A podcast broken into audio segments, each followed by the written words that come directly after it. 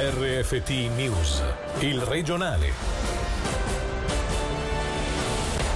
In molti a rischio fallimento lo Stato deve aiutare così Marina Carobbio dopo il no a Berna per ridurre l'affitto delle attività commerciali. Monteceneri c'è l'autorizzazione dal 13 dicembre i treni transiteranno attraverso la galleria di base, il Sopraceneri potenzia le linee dei bus. Un'autocertificazione per rivedere i propri affetti al di là del confine. Sono oltre 1500 le firme raccolte per fare pressione sul governo italiano. Buonasera dalla redazione. In molti a rischio fallimento, lo Stato deve aiutare. La situazione è grave. In estrema sintesi al pensiero di Marina Carobbio, la consigliera agli Stati socialista, qui su Radio Ticino, ha condannato seccamente la decisione del Consiglio nazionale di non dare seguito ad un piano d'aiuti per ridurre il pagamento dell'affitto alle attività commerciali e ristoratori costrette a chiudere la primavera scorsa. Domani sul tema si esprimerà anche il Consiglio degli Stati che potrebbe decidere di non entrare entrare nemmeno in materia. Sentiamo il disappunto di Marina Carobbio. La situazione è veramente grave per molte persone che hanno delle attività commerciali e che vedono un'attività ridotta o hanno dovuto chiudere le attività a seguito delle restrizioni. Penso che sia compito dello Stato, dell'ente pubblico aiutare queste persone che altrimenti rischiano tutta una serie di fallimenti. Quindi deploro veramente la decisione di ieri del Consiglio nazionale di rigettare questa proposta che vedeva la possibilità di ridurre l'affitto secondo una richiesta che veniva dal Parlamento stesso, lo trovo di fatto un regalo a certi proprietari immobiliari. Prevale la cosiddetta lobby e la cosiddetta logica di mercato. Si dice in fondo queste situazioni vanno risolte con un accordo tra gli inquilini e i proprietari. Purtroppo il Ticino non ha ancora fatto niente, quindi si sperava anche in una decisione nazionale proprio perché il Ticino è fortemente toccato da queste misure restrittive e dalla difficile situazione economica.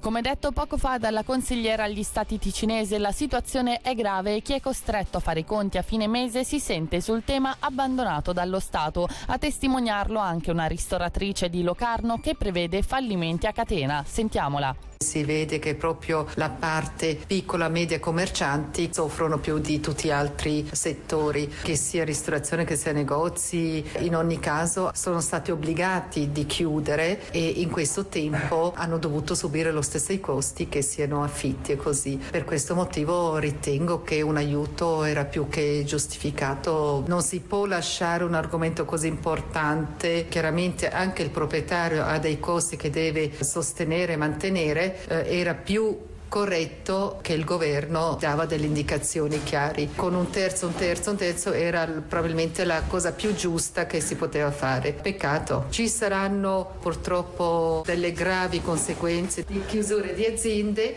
e chiaramente questo porta a una catena di fallimenti di piccoli e medi commercianti. Sappiamo tutti che l'affitto è una grande parte dei costi che un commercio deve subire, era veramente un, un grande aiuto. Difficile fare grandi pranzi di Natale, soprattutto con le persone anziane. In vista delle feste non dobbiamo vergognarci a dire di no ai nostri cari, trovando soluzioni alternative e più sicure. È quanto dichiarato dal dottor Cristian Garzoni, intervenuto in diretta ai nostri microfoni. Il direttore sanitario della clinica luganese Moncucco ha ricordato l'importanza di effettuare il test al minimo sintomo e sulla situazione che ci attende a ridosso delle feste è stato molto chiaro. Sentiamolo cosa deciderà la politica il 18 dicembre sinceramente non lo so. È chiaro che non sarà un assalto alla Bastiglia, cioè al 19 apriamo tutti, aperitivi di massa e festoni di famiglia, cioè no, cioè il, il tener chiuso con tutte le difficoltà del caso fino al 18 è per abbassare la pressione a livello delle strutture sanitarie permettere di calmare le acque che sapete che erano e sono ancora critiche. Non bisogna vergognarsi di dire a degli amici o dei parenti guarda quest'anno non è il caso che ci ritroviamo, ma magari sentiamoci a distanza perché è un anno un po' particolare. Possiamo incontrare le persone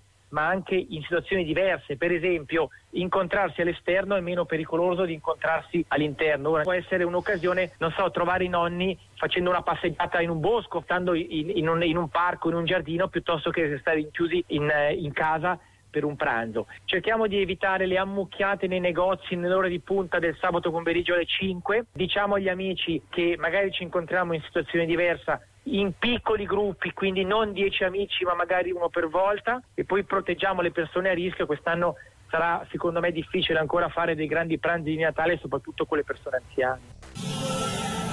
C'è l'autorizzazione dell'Ufficio federale dei trasporti al potenziamento del trasporto pubblico in Ticino. Dal 13 dicembre treni merci e passeggeri potranno transitare dalla galleria di base del Ceneri. Fra due settimane sull'asse del San Gottardo si ridurranno i tempi di percorrenza e fra Locarno e Lugano ci sarà un collegamento diretto. Come comunicato oggi dalle FART tra Locarnese e Valle Maggia si verificherà un aumento generalizzato della frequenza dei bus con una flotta di 61 veicoli veicoli e 140 conducenti. Un potenziamento nelle prime ore del mattino, la sera, ma anche nel fine settimana e nei giorni festivi. Al contempo si concretizzerà il potenziamento del trasporto pubblico nel Bellinzonese, come ci dice Simone Giannini, presidente della Commissione regionale dei trasporti.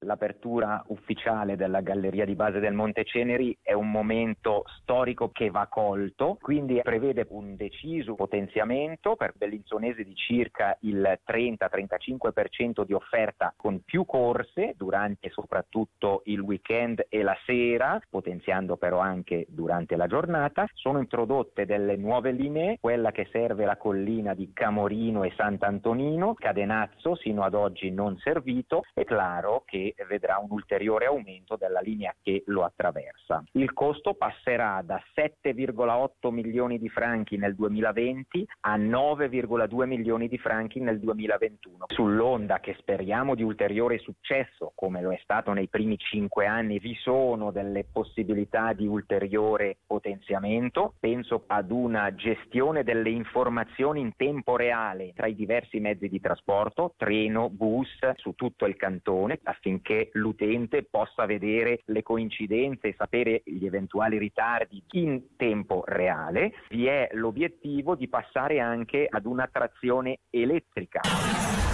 Un'autocertificazione con tanto di prove sulle relazioni transfrontaliere è quanto sono disposte a fare numerose persone che a causa delle misure imposte dalla politica in tempi di Covid da mesi non possono incontrare i propri affetti perché al di là del confine sono oltre 1500 le adesioni alla petizione per fare pressione sul governo italiano in vista del prossimo decreto cosiddetto DPCM atteso per venerdì. Questa mattina sul tema intervenuta nel Margenchiello Show Floriana Sergio amministratrice del gruppo Facebook Coppie Italia, Svizzera e non solo.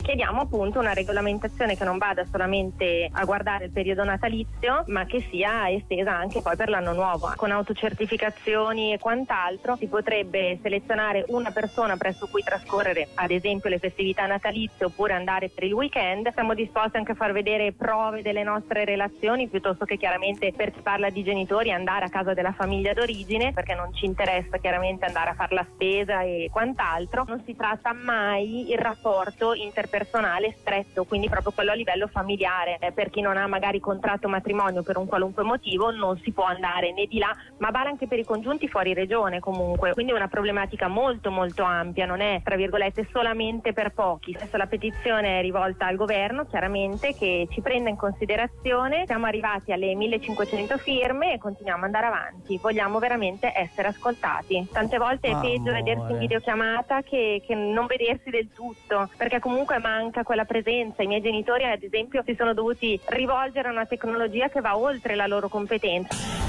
La mascherina non frena la solidarietà. Roundtable e il Club 41 hanno lanciato la raccolta fondi Sorridi con gli occhi per sostenere direttamente le famiglie più colpite dall'emergenza sanitaria in Ticino.